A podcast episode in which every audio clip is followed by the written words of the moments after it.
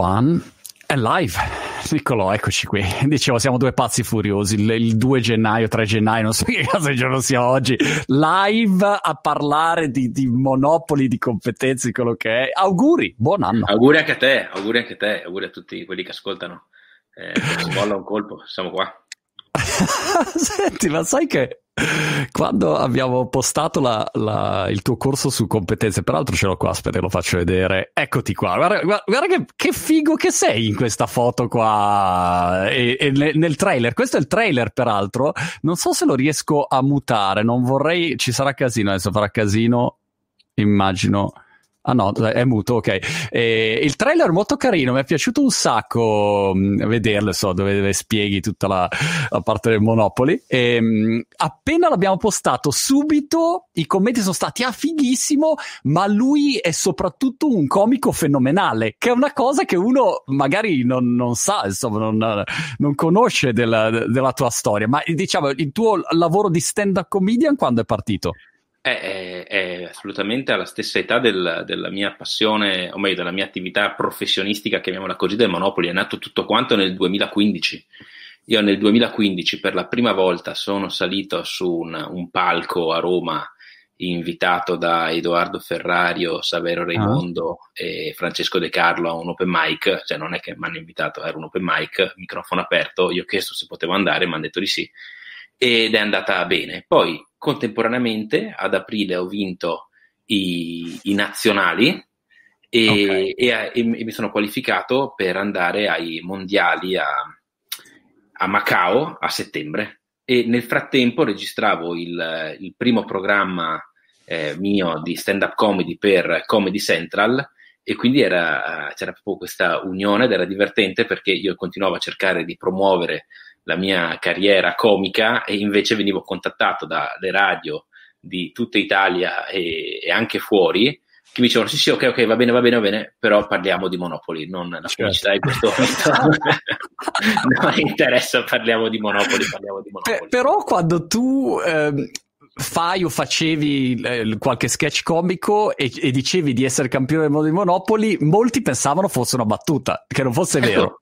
No, certo, certo, perché eh, eh, non sono in tanti a sapere che c'è un eh, campionato mondiale di Monopoly, prima cosa.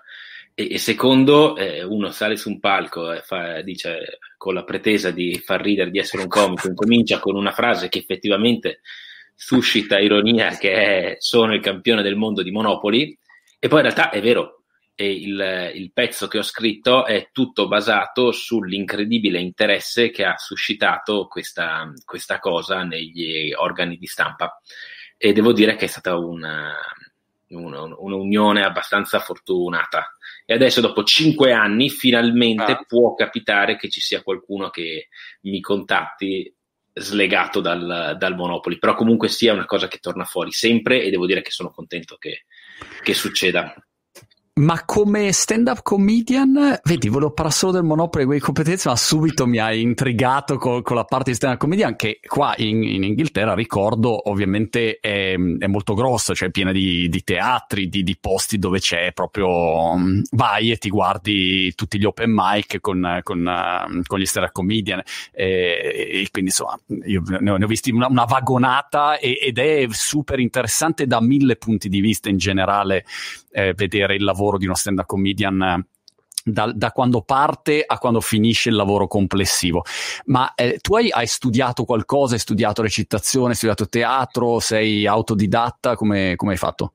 Eh, eh, no, non ho studiato assolutamente recitazione, che poi in realtà per quanto riguarda la stand-up comedy pura è anche un'attività sconsigliata, perché è vero che se ah. fai teatro impari a stare su un palco, impari a parlare in un certo modo, eccetera, però il linguaggio della stand-up comedy dovrebbe essere abbastanza collegato al linguaggio normale della persona che porta se stesso sul palco, no? Quindi io okay. ho la mia parlantina, è una parlantina molto spesso aggressiva e veloce, e l'ho solamente trasportata sul, sul palco, e effettivamente sì, eh, si copia l'impostazione anglosassone, anche qua adesso c'erano, adesso ovviamente con la pandemia un po' meno, locali eh, piccoli, medi o più grandi dove eh, più o meno professionisti provano, perché poi c'è questa cosa qua, tu non è che hai la sala prove dove certo. eh, vai a suonare da solo con i muri fatti di, come si chiamano, i packaging de, delle uova.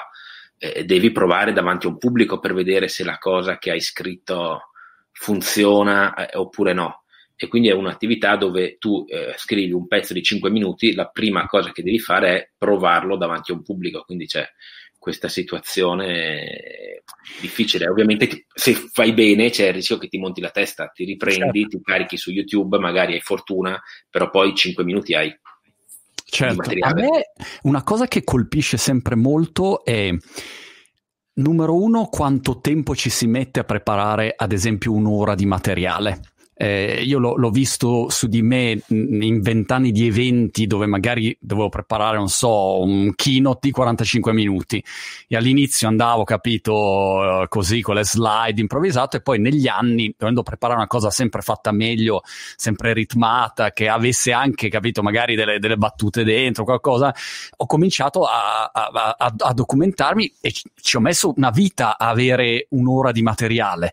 E vedevo Kevin Hart, ad esempio, che che tipo ha un ciclo di due anni da quando parte a quando fa lo speciale su Netflix eh, con il megatour, perché fa tutte le, le prove, inizia a, a smaltire il materiale, inizia a testarlo, toglie, mixa, cioè è una fatica che, che uno non si rende conto. Quando vedi lo speciale su Netflix è la fine di tutto quell'iter lì per arrivare a avere un prodotto bello, perfetto, pulito, insomma. Però è sì, del, del meglio del meglio del cioè, meglio del meglio cioè, pubblico selezionato, super fan, riprese fatte perfettamente, cioè ecco, è come vedere, non dico un film, però eh, quasi. Ovviamente c'è un lavoro dietro che è infinito. Io personalmente sono abbastanza lento a produrre perché sono pigro, dovrei scrivere di più, fare di più, e ovviamente lavorando, eh, venendo da eh, un, un, un, un percorso da avvocato, sono abituato a lavorare sotto scadenza, quindi è stato il periodo in cui dovevo preparare dei pezzi di cinque o dieci minuti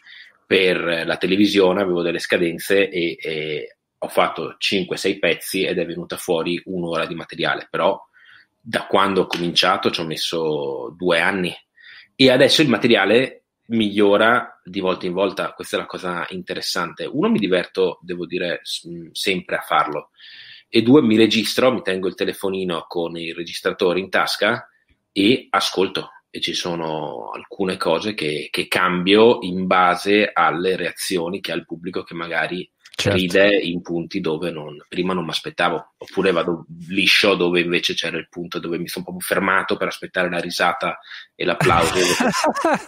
Gelo totale, e no, magari qua correggiamo un attimo.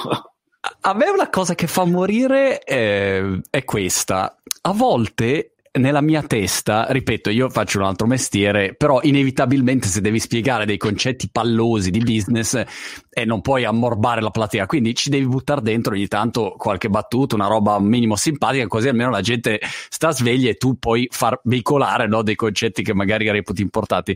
Però una cosa che mi colpisce è che a volte nella mia testa c'è una battuta che penso, questa è una figata cosmica, ma proprio cosmica. Eh, vado, mi è, mi è capitato a gennaio, a gennaio che avevo fatto il tour nei teatri per, per il libro che avevo fatto, e arrivo, battuta, gelo totale, zero, ma neanche un ghignetto di uno in un angolo. E la cosa pazzesca è che siccome facevo tipo tre eventi al giorno, ero convinto che fosse un problema del, di quel pubblico lì, e quindi ogni volta, tipo per quattro giorni, sempre arrivavo, facevo sempre quella battuta lì in un certo momento e nessuno mai ha riso, capito? Ma io dicevo, cazzo, non è possibile, non ci voglio credere, domani riprovo. E alla fine, insomma, l'ho tolta, non faccio niente. L'hai tolta, l'hai abbandonato. C'è, c'è chi dice che bisogna provarla tre volte. Allora, di sicuro eh, succede che eh, un pezzo abbia reazioni diverse in base al pubblico che hai davanti. Ho fatto una serata a Roma eh, in, eh, con eh, Daniele Tinti, Stefano Rapone e Luca Ravenna in eh, un locale che si chiama Piero Le Fu, e era un locale molto piccolo, quindi c'erano due turni, uno no. alle sette e uno alle nove. Alle sette non siamo andati male, perché comunque bene o male siamo tutti e quattro abbastanza strutturati. Quello delle nove siamo andati fortissimo. E i pezzi erano gli stessi, il nostro stato okay. d'animo bene o male era lo stesso, quindi ovviamente la reazione del pubblico ti aiuta. Se tu hai davanti tre persone che guardano il telefonino, è diverso che avere davanti settecento persone, che a certo. me succede raramente, a dire il vero, eh, che sono lì che vogliono ascoltare te. Certo che se sei in un teatro a presentare il tuo libro davanti ai tuoi fan e per quattro volte una battuta non entra, forse certo. hai fatto bene a toglierla. Esatto. Mentre invece magari avevo qualcosa che dice una cagata e tutti ridono e dici, a me questa, ma perché ridete? Non lo sai neanche, sei quasi sorpreso. Però è interessante che questo, questo mondo della, della comicità e del adeguarti o non adeguarti, o non lo so, insomma è interessante. Peraltro stavo vedendo Chris Rock l'altro giorno, c'era eh, una pillola, sai quando YouTube inizia a segnalarti un po' di roba, c'era un pezzo del suo... del suo ultimo su Netflix che avevo visto eh, tempo fa e, e nulla, insomma c'ha dei tempi comici straordinari, no? Proprio il tempo, a prescindere da quello che dice, tempo, pausa, quella faccia lì e tu ridi, insomma è proprio quasi matematico per alcuni. No, ma ci sono eh, certamente delle regole. Io non ho fatto corsi di teatro, ma dopo che ho incominciato a salire sul palco mi sono letto dei libri, oppure confrontandomi con gli altri comici più più esperti mi sono fatto dire delle regolette che ci sono. Alla fine la risata nasce dal scaricare la tensione che hai creato prima. Eh, man mano che fai una promessa, eh, se è molto lunga questa premessa, stai creando molta tensione, quando scarichi deve essere una, una botta forte, se no la risata non viene. Però per esempio c'è questo libro Zen and Art of Stand Up Comedy che dice che se tu sei in un locale e c'è qualcuno che crea un elemento di disturbo, esempio un ubriaco che fa cascare un coltello o un piatto, tu basta che faccia un riferimento a quella cosa, il pubblico è già disturbato dal disturbatore, l'heckler o l'ubriacone, e tu solamente per aver fatto un riferimento anche non particolarmente ironico rilasci la tensione e il pubblico ride o applaude. E queste qua sono cose che funzionano. Oppure la tag, tu fai una battuta forte e il pubblico è ben disposto nei tuoi confronti, tu aspetti un attimo che la risata vada incalando e poi gli dici un'altra battutina che di per sé non farebbe ridere, però è collegato prima certo. a qualcos'altro, e questo sicuramente funziona. Sono tecniche che vedi, tipo il callback, certo. chiudere un pezzo facendo riferimento a una battuta che hai fatto mezz'ora prima e che ha fatto molto ridere, è una cosa standard quasi, e, e sono tecniche, questo è sicuro. C'era una, uno stand-up comedian inglese anche molto sboccato, eh, Steve Carr forse, che faceva solo un periodo solo con, con gli hecklers, quindi partivano dal pubblico, il pubblico gli diceva qualunque cosa e lui andava a improvvisare, a rispondere, era solo basato su quello. Che, che è difficile, cioè non è una, però anche lì eh, vedi che comunque c'è una tecnica di, di base, no? Cioè, hai quelli che magari partono dal nome o non lo so, insomma, cioè, vedi che, che è improvvisato ma seguendo comunque delle linee guida, che non so quali siano, ma ci sono. Eh, tu prova a pensare, eh, in un, la platea può essere fatta da una coppia, quindi beh, chi due, mh, maschio e femmina, e chi state insieme, in base alla risposta hai due possibilità, se no fai battute su quello che ti pare, su sì fai battute su quello che ti pare, però hai già in testa che può essere che la risposta sia sì o no, non è che stai improvvisando al momento, anche perché pure nell'improvvisazione ci sono delle regole base, certo. quindi eh, alla fine è sempre parlare in pubblico, eh, non, eh, che è una skill che sfortunatamente non serve tantissimo, a meno che tu non sia un mega dirigente in, in, in questo paese. Però devo dire che è una cosa che un minimo ho imparato a fare e raramente mi ha aiutato, però sono contento di averla sinceramente. Grande, e ti ha aiutato in questo corso di competenze eh, che devo dire mh, è, è fighissimo, ehm, pa- parla appunto di, di Monopoly, che in questo periodo tra lockdown, feste, tutto quanto, come dire, perfetti. Io l'altro ieri ero lì a giocare a, a Monopoly con i miei figli e due cose sono successe, te le dico e tu mi dici se mh, ti ritrovi. Allora, numero uno, il match non è finito perché dopo cinque ore per sfinimento eh, abbiamo abbandonato, ok? Quindi questa è stata la prima cosa. E la seconda cosa, dopo circa venti minuti i due miei figli più piccoli hanno cominciato a scannarsi in modo clamoroso con accuse di vario tipo, di cheating, di ecco stai barando, non eri lì, non gioco più, pianti, lacrime, e puntualmente ogni volta si litiga o, o, o non finisce. Ecco, io vedo questi due pattern ricorrenti, non so se c'ho sfiga io o se fa parte del Monopoly. No, no, fa proprio parte del Monopoly. La prima in realtà non nasce dal Monopoly, ma nasce dalla mancanza delle regole del Monopoly. Si ha la convinzione che il Monopoly sia un gioco lungo, però il problema è che praticamente tutti quelli che giocano non hanno mai letto le regole o sono convinti di conoscere le regole. Il Monopoly è un gioco molto equilibrato, quindi se tu vai a inserire più soldi o più regole lo allunghi, e una regola per esempio che inseriscono in tanti è quella di mettere tutti i soldi che devi pagare alla banca, li metti in centro e poi quando finisci sul parcheggio gratuito prendi tutti i soldi che sono in centro come se fosse una lotteria. Okay. Questa è una regola che per molti è una regola vera, in realtà no, non, non, è una regola che non esiste, è una regola che allunga il, il gioco perché inserisci denaro in più. Altri, la regola più assurda che ho visto è stato uno che mi ha detto che potevo costruire sul mio terreno solamente se avevo il monopolio, e questo è vero, quindi tutti i contratti dello stesso colore, però ci dovevo essere sopra, cioè, quindi dovevo tirare i dadi, sperare di finire sul mio terreno, cioè, per poterci anche costruire. Io uso questa regola, infatti. Eh no, no, tu puoi costruire regola quando vuoi, prima del lancio dei dadi, e può anche non essere il tuo turno. Ovviamente se tu costruisci prima è più facile che porti via forti somme di denaro, in somme di denaro all'avversario, quindi togli i soldi dal gioco. Il gioco è mandare in bancarotta gli altri, e questa cosa qua è una cosa su cui Hasbro ha dovuto, eh, che, che è ovviamente la casa editrice del, del Monopoly, starci attenta, perché nel momento in cui tu hai un gioco dove io te lo propongo e tu mi rispondi no, è troppo lungo, non è il pomeriggio di Natale, non è che ho tutte queste ore.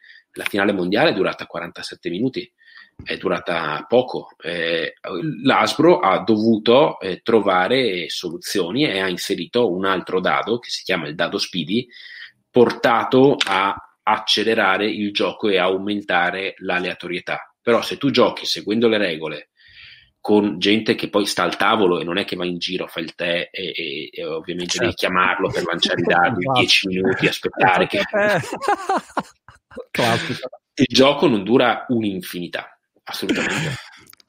Sì, e l'altra invece è la rabbia. Sì. La rabbia è un classico. La rabbia nasce, eh, a mio avviso, questa è una mia interpretazione, dal, da, da, proprio da, da, da, da, dalle basi eh, dell'idea del Monopoly. Cioè il Monopoly è nato come critica al, diciamo, al capitalismo. Cioè eh, sei in quattro a giocare, uno solo vince. E, e, e quindi non è un'esaltazione del capitalismo, ma nasce come una critica. E ovviamente nel momento in cui tu perdi soldi o perdi un affare perché sei sfortunato oppure vai in bancarotta, eh, ti piglia male, c'è poco certo. da fare, e dai la colpa all'altro, ma magari la colpa non è dell'altro, l'altro ti vuol mandare in bancarotta peraltro, quindi sta solamente facendo il suo gioco. Cioè, a volte io, guarda, vedo una tensione anche con la mia dolce metà, con cui devo dire litighiamo ma veramente di, di rado, ma il Monopoly aumenta le probabilità in modo esponenziale, no? Perché non so perché a un certo punto si innesca un qualche meccanismo per cui dopo un po' c'è questo livello di, di competizione. Però devo dire, senti, ehm, una, una domanda che, che arriva qua dalla, dalla chat, te la giro. eh, Ramses Pezzuto, ciao Ramses da YouTube, auguri, buon anno intanto, buon anno a tutti, eh, buon duemilaventuno. Eh, non so Niccolò come la vedi, però stavo per dire buon anno, peggio dell'anno scorso non può andare. No, guarda, come, mi ha detto, come mi ha detto una mia amica irlandese, c'hanno un proverbio in Irlanda che dice che quando una cosa va veramente di merda ricordati che può andare sempre molto peggio, e quindi a questo punto non lo so, io evito qualunque tipo di, di, di spunto per il prossimo anno. E ti, ti chiede Ramses, mi spiegate il corso, quante lezioni sono, una spiegazione generale dei corsi di competenze online. Una premessa che faccio è abbiamo il dominio competenze punto it, quindi mh, abemuscompetenze punto it, eh, così ve lo segnalo, e eh, in generale quello che cerchiamo di fare sono dei corsi super zippati, condensati, che siano delle linee guida, un'infarinatura iniziale per esplorare nuove competenze. Questa è un po' la, la, l'impostazione di, di competenze. Per quello che invece è l'impostazione del, del tuo corso, lascio a te, Niccolò. Eh, allora, il, il corso ovviamente non è un'ora, i corsi durano un'ora e bene o male sono una decina di video da sei minuti più o meno l'uno, quindi abbastanza digeribili, direi così, non sono i video flash da tre minuti ma neanche pipponi da dieci, mettiamola così. Eh, il corso non è tutto sulle regole e sulle tattiche di gioco, eh, anche perché uno è troppo corto, due il Monopoly a mio avviso non merita tutte queste attenzioni dal punto di vista delle tattiche di gioco, perché è un gioco relativamente semplice, non stiamo assolutamente parlando né di scacchi, né di bridge, né dei giochi di origine eh, tedesca che eh, hanno una cultura eh, del board gaming molto profonda. Non è un corso rivolto a esperti di board gaming per migliorare certo. il, il proprio gioco, è un'infarinatura per quanto riguarda le regole. E soprattutto parlo del ruolo del Monopoly, uno, nella, nella storia, come è nato e, e, e quali sono alcuni aneddoti interessanti che l'hanno visto protagonista. Due, ovviamente c'è un passaggio sulle regole e alcune, alcune tattiche di, di gioco. E, e tre, quali sono gli insegnamenti di eh, finanza, di economia, di approccio alle trattative che uno può portarsi dietro eh, se ci gioca. Non, non sono di certo il primo eh, che utilizza il Monopoly con fini educativi. Il Monopoly stesso ha, nasce con un fine educativo, lo dicevo prima, insegnare che il capitalismo non è un sistema che in linea teorica non funziona e ha dei problemi, cioè crei i poveri. Il, la, il senso di frustrazione che porta il gioco è che tu parti, io e te abbiamo la, la stessa cifra, partiamo dalla stessa posizione, tu lanci e fai cinque e ti puoi comprare la stazione e incominciare a, a costruire, io lancio e faccio quattro e devo pagare duecento perché c'è la eh, tassa yeah. patrimoniale. E, eh, non, non è che sono più scarso di te, ho lanciato un quattro. Però fa parte della vita, la fortuna, no? Il primo che arriva può eh, certo. fare l'affare, il secondo no. Su questo argomento Shanti Curcio, Shanti, auguri anche a te, li, eh, da LinkedIn, ti chiede se quanto, ecco, nel Monopoly vale la fortuna e quanto invece tecnico strategia, se dovessi dare una percentuale quanto pesa l'una, quanto pesa l'altro. Oddio, la fortuna pesa tanto, è un gioco di dadi. Cioè, eh, se giochiamo io, te e i tuoi figli, non è assolutamente detto che eh, vinca io. Eh, io ho ovviamente qualche eh, esperienza in più, qualche tattica in più, qualche giochetto in più, però quando vai al mondiale sono in ventisette, ventotto, ventinove giocatori e c'è uno che non conosce quelle eh, tre quattro regole base che ti portano a essere un forte giocatore. Dopodiché è una questione di, di attitudine, eh, capire come muoverti quando non hai soldi, eh, perché poi il senso di frustrazione nasce anche da questo, nasce dal fatto mm. che eh, tu parti e vai meglio esponenzialmente e io invece sono arenato e devo sperare di superare il via per prendere duecento dollari che, di cui non me ne faccio nulla. Eh, quindi sicuramente è un gioco dove il, i dadi contano tanto, certo è che anche gli errori contano, cioè se tu sei fortunatissimo con i dadi e poi non costruisci perché hai paura di, di, di perdere, eh, non vinci. Quindi no. direi un... a parità di eh, forza dei giocatori altissima. Eh, io personalmente quando gioco, perché mi invitano, che so, a Luca Comics o ai tornei e gioco con i bambini, mi è capitato di essere messo in difficoltà, però alla fine vinco. E quindi eh, c'è anche una, una percentuale di, eh, di strategia, questo è sicuro. Al, al mondiale secondo è arrivato il campione del mondo uscente, eravamo in trenta, eh, è un caso? No, no, non mi verrebbe a dirlo. È anche un fatto di, di quanti match uno gioca, perché se giochi una partita sola, anche a poker, magari io vinco contro Daniel Negreanu in un match eh, al volo. Se ne giochiamo cento, eh, vedi che non, questa cosa non succede, insomma. Quindi no, immagino che, che ci sia anche... che ci sia anche questo aspetto. Senti, alcune domande pratiche che, che mia moglie mi ha chiesto di farti subito. La prima è: ma le ehm, utilities eh, vanno comprate o non vanno comprate? Le quattro no. lì? No, le quattro sono due. Le, le utilities sono la società elettrica e la, eh, l'acqua potabile. E, l'acqua poi potabile. Quattro, e poi ci sono le, le quattro stazioni. Ecco. Stazioni e utilities, co- co- come bisogna comportarsi? Allora, io ho incominciato da bravo dipendente pubblico a essere un, un amante del, del, delle infrastrutture pubbliche, del tabellone del Monopoly, peraltro gestito in forma privatistica. Alza, Nicola, mi fai morire perché tu hai una formazione d'avvocato, ma sei un dipendente pubblico, però sei uno stand-up comedian e sei campione del mondo di Monopoly. È, come dire, da, da documentario Netflix questo, cioè dovresti solamente mettere insieme questi elementi. Ok. Si riempie il tempo, in qualche modo si riempie il tempo. Eh, tornando a, alla domanda, le stazioni a me piacciono molto, perché eh, okay. ce n'è una per lato, quindi ogni volta che un avversario lancia il dado può finirci sopra, tu ovviamente coi dadi puoi fare dodici e in qualunque momento puoi finire sulla stazione di un altro. Se ne hai quattro, prendi duecento, che non sono per niente pochi, e non ci devi costruire. Quindi rende sempre. Inoltre è come avere denaro contante, se hai quattro okay. stazioni le puoi dare via molto facilmente. Eh, le utilities invece non, non, non mi piacciono, non, non funzionano. Ovviamente se ci capiti sopra te le pigli, perché comunque sia è patrimonio e qualcosa buttano dentro, però non, non rendono tanto. Adesso hanno cambiato un po' le regole rispetto a quando giocavamo da bambini, e ci siamo adattati alle regole americane dal duemilanove in poi, quando Hasbro ha rilevato Parker e poi in Italia E G e di Trice Giochi, e, e paghi in base al lancio. Quindi hai lanciato un quattro, hai entrambe le tue utilities, paghi quaranta, ma quaranta non è tanto, non è una, una, una cifra alta. Se fai dodici e finisci sopra, quindi sei sul via, lanci dodici, finisci sulla sulla società elettrica, paghi centoventi alla stazione, nei quattro prendi duecento, è molto di più. Ci sono in tanti invece che eh, tanti giocatori forti, tipo il campione del mondo uscente, che dice che le stazioni non sono buone. Perché? Ah. Perché con le stazioni non vinci. Effettivamente se hai solo le stazioni eh, puoi arrivare secondo, però che era Enzo Ferrari che diceva che il secondo è il primo degli ultimi. Certo. Vincere, no?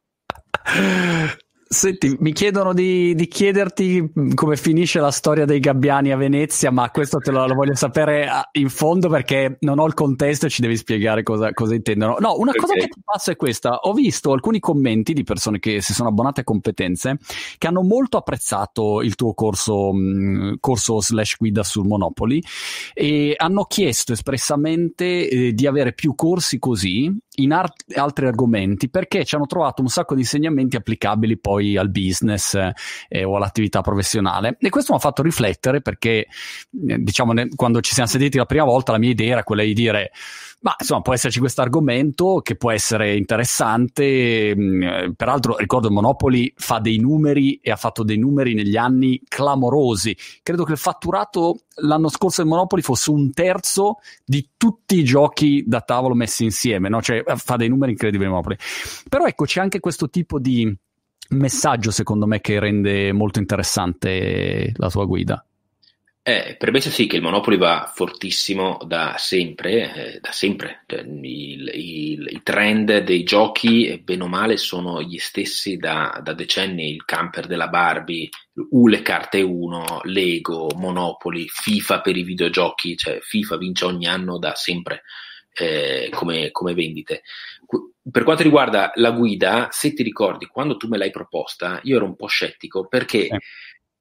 ovviamente uno pensa a una guida di un'ora a pagamento su un gioco da tavolo. Chi è che la va a comprare? Gli appassionati di giochi da tavolo, e gli appassionati di giochi da tavolo odiano il Monopoly, lo ritengono no. un gioco ba- basilare che, perché? Perché ovviamente è un gioco che ha ottantacinque anni. In ottantacinque anni anche i designer dei giochi da tavolo sono fortunatamente migliorati, e adesso ci sono giochi che hanno molto meno successo del Monopoly, che si può comprare anche alla Coop o in Autogrill, per dire, c'è un gioco estremamente commerciale, che sono molto meno legati all'aleatorietà, ovviamente, che viene vista come un, un minus del, del gioco. E il, il corso secondo me è interessante perché, uno, parlo di cose che bene o male sono conosciute da tutti. Il, il Monopoly è, è più di un gioco. Se, andare in, in galera senza passare dal via è un modo di dire che viene usato anche fuori dalle, dalle partite, ed è un gioco che viene utilizzato anche negli Stati Uniti eh, e non solo, per insegnare alcune cose, tipo, come dicevo prima, l'economia, la statistica, come gestire Un, un, un patrimonio, come e quando investire, e soprattutto che alcune cose non sono legate dalla tua attività. Tu puoi essere bravissimo, perfetto, aver fatto tutto giusto, se, ma se poi lanci i dadi e va male, oppure devi preparare un concorso pubblico, un, un colloquio che è il tuo, sei pronto, perfetto, preciso, due anni che lavori, il giorno del concorso sei in quarantena.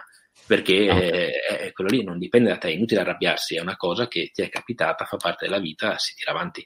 E la rabbia è quella, meglio arrabbiarsi mentre giochi piuttosto che arrabbiarsi perché hai sbagliato a comprare una casa vera e sei sotto di, di mezzo milione di euro. Certo. Sai cosa? A me piace, eh, di, di, in questo momento mi piace trappolare su, su competenze punto it, oltre perché l'ho fatto io, ma questo spesso è il contrario, no? Anzi, se faccio qualcosa mi, mi sto sui coglioni, quindi evito.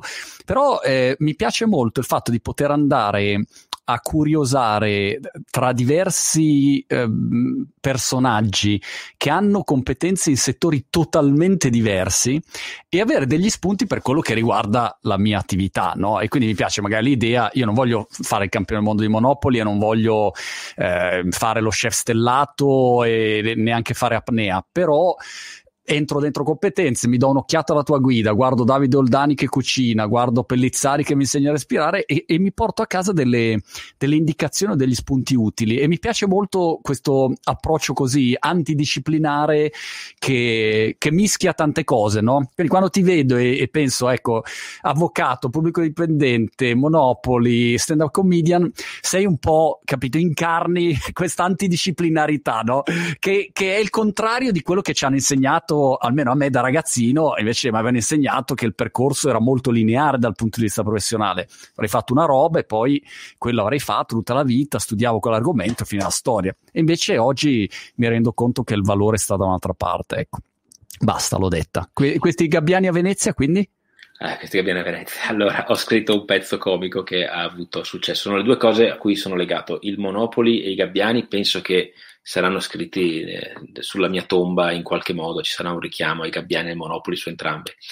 I, i gabbiani reali, c'è in Italia il problema dei gabbiani reali. Io in comune per un periodo ho dovuto lavorare eh, su questo tema, perché avevamo tolto la raccolta differenziata, la, la raccolta nei cassonetti delle, dell'immondizia, abbiamo cominciato a fare la raccolta porta a porta, e quindi i gabbiani che erano abituati a beccare il, il sacchetto, i gabbiani reali, quelli col pallino rosso grossi, e mangiarsi l'immondizia, sono rimasti senza cibo. Cosa hanno fatto, visto che sono animali che intelligenti, onnivori, resistenti, sani, che conoscono il territorio, cioè sono, sono qua, vivono sedici anni sempre qua, hanno iniziato a rubare il cibo dalle mani dei turisti. C'è anche una foto che ha fatto abbastanza il giro di un gabbiano che mangia il, cioè. un croissant da un gelato da una, da una turista vicino a San Marco. E ho dovuto studiare questa cosa qua, e ovviamente dopo ci ho costruito un pezzo comico sopra, perché i pezzi comici buoni nascono dai fallimenti. Ho fallito contro i gabbiani reali, come hanno fallito tutte le città, perché non li batti, anzi sono fatti fare una legge che li protegge e quindi non li batti. Ho fatto un video a Istanbul durante il viaggio di nozze, che c'erano al tramonto veramente migliaia di gabbiani. A Roma c'hanno il problema, a Cagliari, a Genova, e secondo me fanno parte della nostra esistenza. Non so a Brighton come siete messi con, ah, con allora, i gabbiani. Ma scherzi, Brighton è la città dei gabbiani. Il gabbiano peraltro è il simbolo di molte, di molte realtà, e t- per darti un'idea, sul lungomare di Brighton c'è un ristorante molto famoso che fa due menu diversi dentro e fuori. Fuori di base a... Fuori non può fare il salmone affumicato, perché se fa il salmone affumicato arrivano i gabbiani e tu non li puoi fermare, e quando arriva il turista che dice non è possibile, ma io pago e voglio il salmone affumicato, gli danno il salmone affumicato e poi dopo dieci secondinetti vedi, questo scappa, capito? Perché no, i, i, sono di un'aggressività. Io ho avuto un paio di, di incontri con i gabbiani qua di Brighton all'inizio della mia carriera, dove non ci credevo, dicevo ma oh, gabbiano, faccio così, faccio push e va. E col cazzo, cioè arrivano in sette, ti guardano come dire adesso le tue patatine sono mie, capito? E quindi tu cedi, ti togli e dici ragazzi io ar- mi arrendo perché siete troppo forti. No, perché sono come le scimmie di Gibilterra, cioè sono animali selvatici e il, il loro habitat è la città o la rocca di Gibilterra, certo. E quindi è, è casa loro, e non è che sono animali domestici, cioè, se gli vai addosso non, non, può essere che non, non esci bene. Alla, una delle scene più incredibili che ho avuto è stata um, una volta che avevo un pacchetto di patatine in mano chiuso, ok? Un gabbiano è arrivato, mi ha ciulato il pacchetto di patatine, così è arrivato, pum, così. Peraltro sono grossi, cioè ti fanno anche un po' paura. Se l'è portato sopra un, um, una um, casetta e ha aperto il pacchetto di patatine e si è mangiato le patatine. Questo è il loro livello, quindi insomma bisogna stare attenti. Andrea Marchesan ti chiede come si fa a partecipare al torneo mondiale di Monopoly. Ecco, questa è una domanda eh, molto ricorrente. Allora, i, i tornei, da quello che ho capito, sono degli eventi pubblicitari di, eh, di Hasbro. E solitamente Hasbro lancia un concorso, un, io per esempio mi sono iscritto ai eh, regionali eh, nel duemilaquattordici e poi mi sono qualificato per i nazionali l'anno dopo. Seguire la pagina di Hasbro e la pagina di Monopoly e qualcosa alla fine viene fuori. Ok. Beh, questo è, poi, e poi ovviamente ti iscrivi, ti ritrovi in una situazione eh, lunga, molto lunga, perché sono settanta, ottanta, novanta partecipanti nella hall di un hotel. Adesso sono curioso di vedere come verranno gestite queste cose, e essendo eventi pubblicitari ogni paese la fa in maniera diversa. Per esempio in Inghilterra, cioè, era molto bella come cosa, era un torneo itinerante dentro un autobus double decker, ah, e, e giravano per le varie città e c'era ovviamente tutto il tour sulla pagina di Hasbro Gaming U K. E tu sapevi che a Brighton era il tre di settembre, andavi là, ti iscrivevi, giocavi, se vincevi andavi avanti. Figo, figo.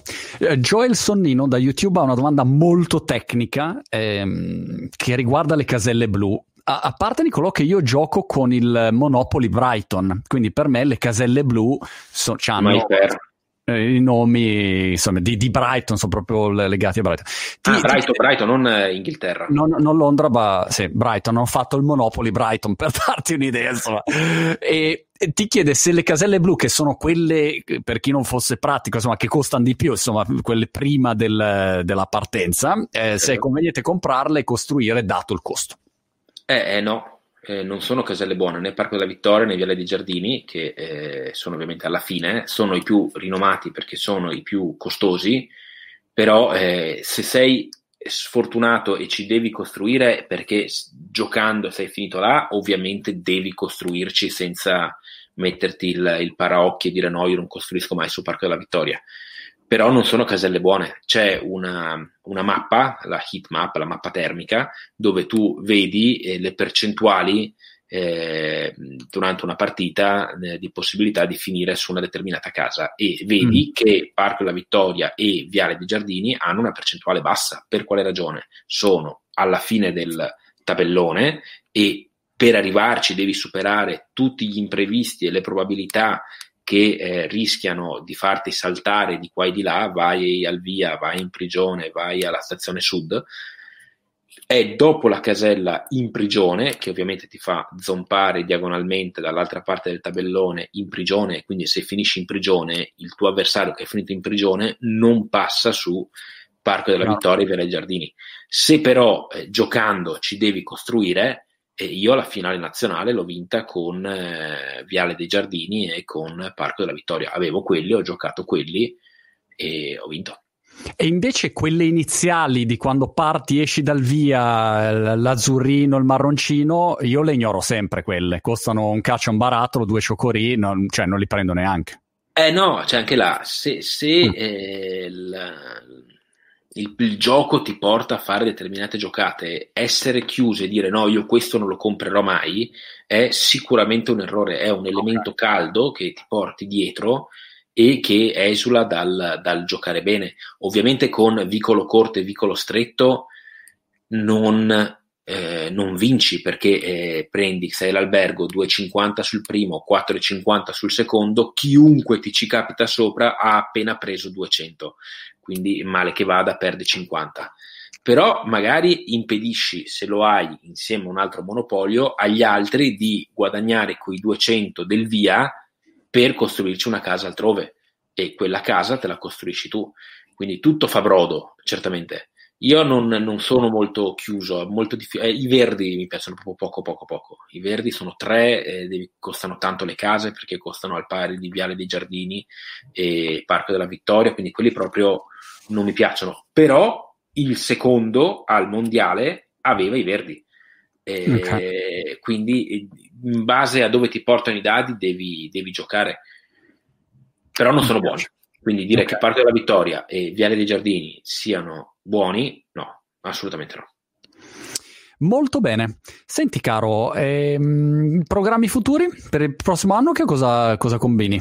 Hai eh. qualche progetto in corso particolare, Monopoly a parte? Eh, Monopoly a parte, in realtà molto probabilmente ci sarà il, il mondiale, doveva essere quest'anno per l'ottantacinquesimo, eh, era Hong Kong ovviamente, già all'inizio non era ben vista come, come soluzione, vista i movimenti che hanno avuto in, in quella parte del mondo, e dopo c'è stata questa botta della, della pandemia, però ho letto recentemente un articolo che dice che i mondiali saranno nel duemilaventuno a Hong Kong, era una notizia che ho letto, non ah. mi è stata comunicata, e quindi se eh, c'è da andare ovviamente eh, vado là. E poi sto aspetto che ripartano le, le serate, eh, che si possa fare qualcosa, a me piace esibirmi live, eh, adesso ovviamente chi fa il comico per lavoro sta cercando di eh, reinventarsi in un altro modo, facendo le, eh, gli spettacoli via Zoom o situazioni di questo tipo, però eh, a me piace il calore animale che trovi nei, nei comedy club, eh, quindi quello faccio per divertimento, mi piace fare quello, ho eliminato lo sci dalla mia vita per poter far, aver tempo ah. per fare stand up comedy, quindi aspetto che ci possa trovare quello. Lo sci hai detto? Sì, giocavo, no, giocavo, sciavo eh, ah. durante le ferie, non professionista né nulla, eh, mi piace sciare, e per poter fare stand up comedy ovviamente dovevo eh, ricavare il tempo da qualche parte, tagliarlo dal lavoro non era il caso, ho ben pensato di eliminare lo, lo sci per dedicarmi a girare e dormire male in giro per l'Italia mangiando panini per cercare di far ridere persone che non mi conoscono, questo è stato il mio obiettivo per, okay. per cinque anni. E, e in realtà aspettare che passi la nottata, eh, sono tra i fortunati dipendenti pubblici che hanno affrontato la pandemia con il sedere al caldo, mettiamola così. Sei eh, l'antitesi, Niccolò, sei l'antitesi dei miei video tu praticamente. Esatto, esatto, esatto. Io, io, io guardo tutti i tuoi video e poi esatto. diretto dalla parte opposta. Esatto. Però sempre aziende allora, lo guardi e fai l'esatto contrario.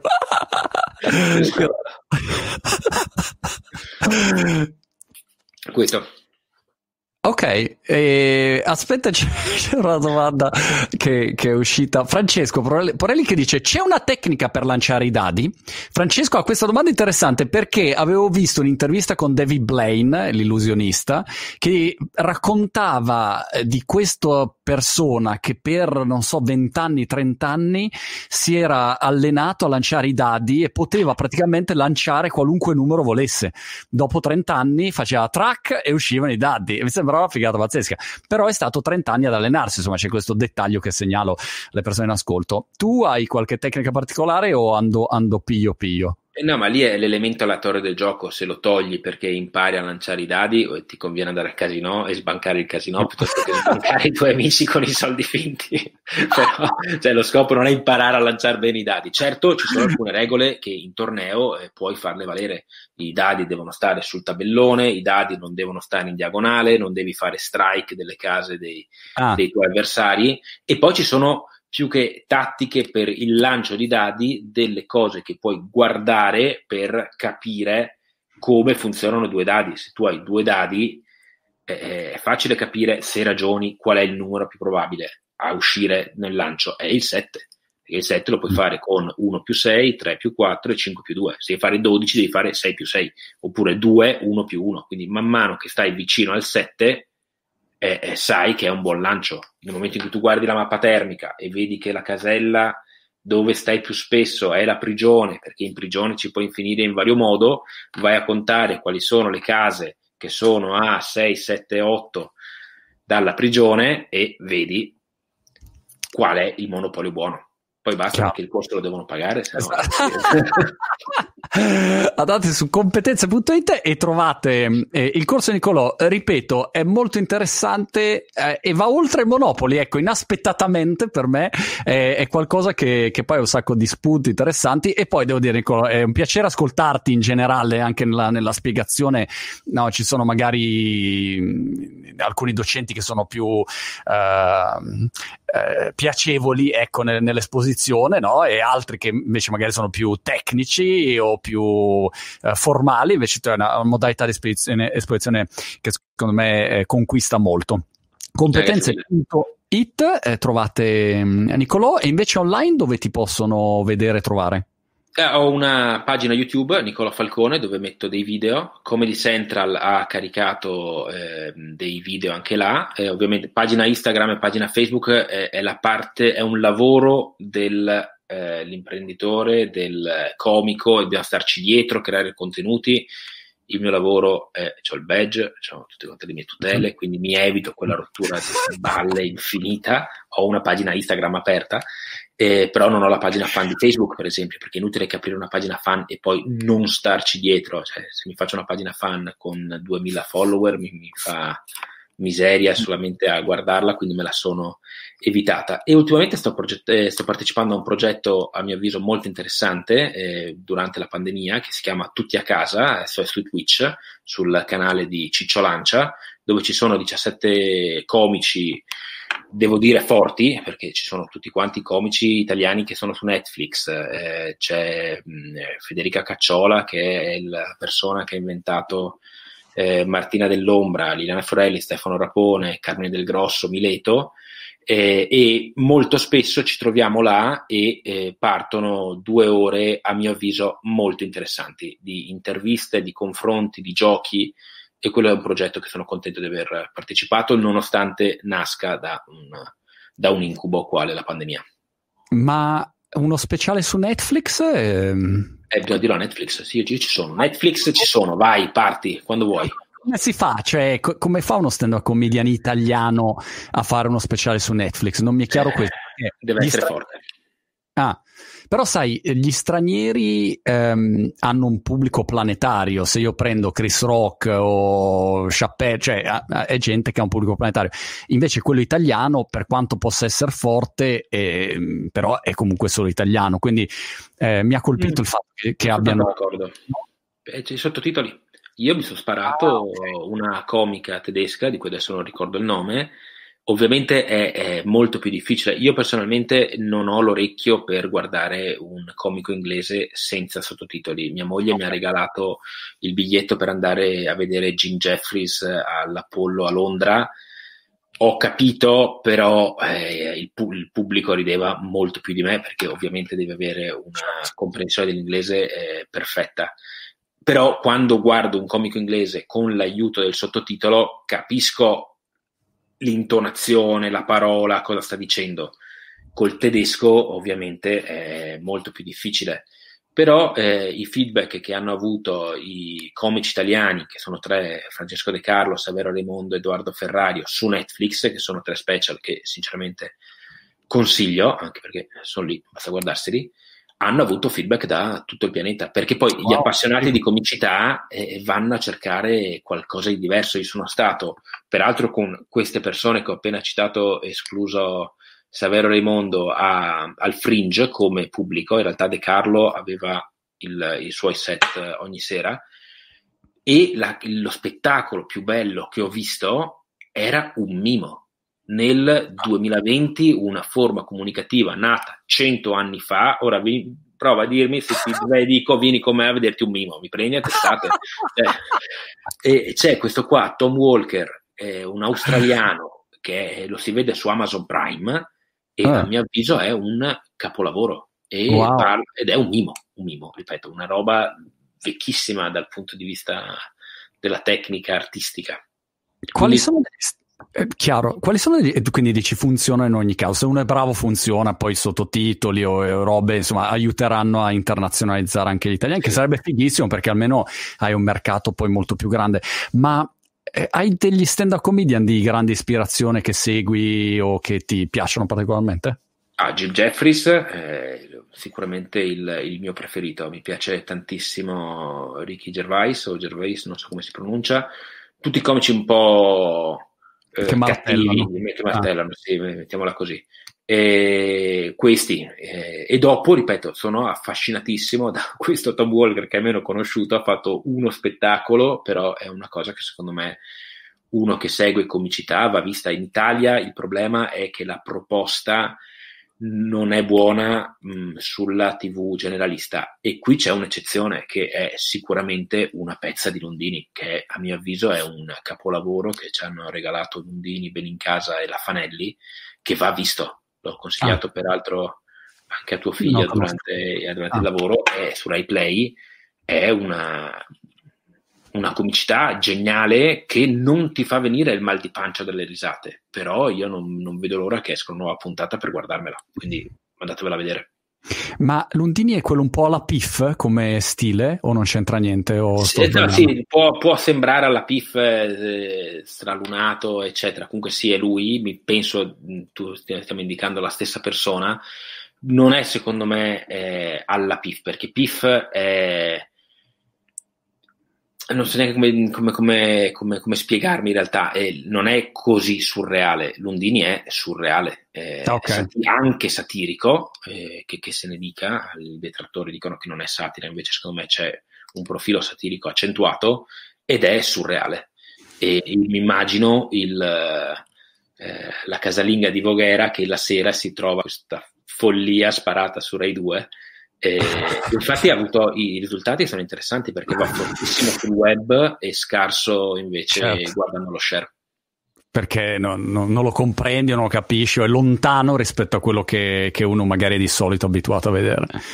Peraltro incredibile, per, per chiudere la nostra chiacchierata, l'altra sera guardavo una puntata di Graham Norton, il Graham Norton Show, non so se lo conosci. Graham Norton è un conduttore insomma televisivo inglese molto famoso, comico, anche stand-up comedian, però insomma, fondamentalmente conduttore, e, e lui è, è cioè sulla B B C eh, può far battute su gay o su non so, cioè qualunque cosa, e, e, e l'altra sera pensavo, cioè se tu facessi quella battuta lì in Italia lo arrestano, cioè lo, lo, ha, ha finito di fare il programma il giorno dopo.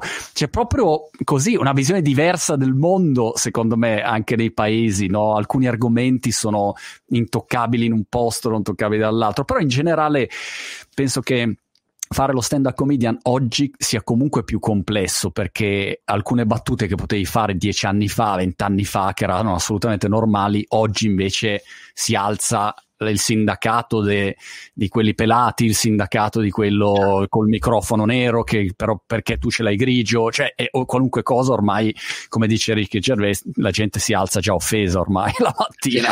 Esatto, esatto.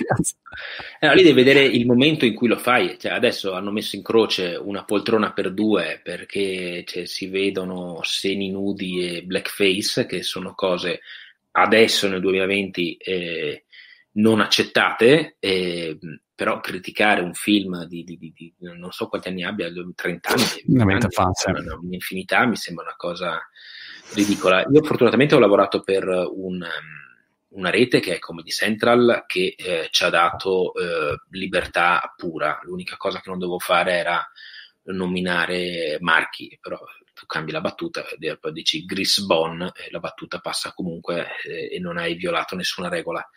E dopo è responsabilità tua.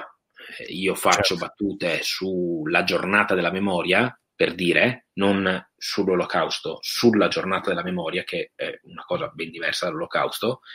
So già che quando incomincio il quaranta per cento della sala la perdo. Dopo, se la battuta entra, la recupero, però il, di quel quaranta per cento il venti per cento l'ho perso.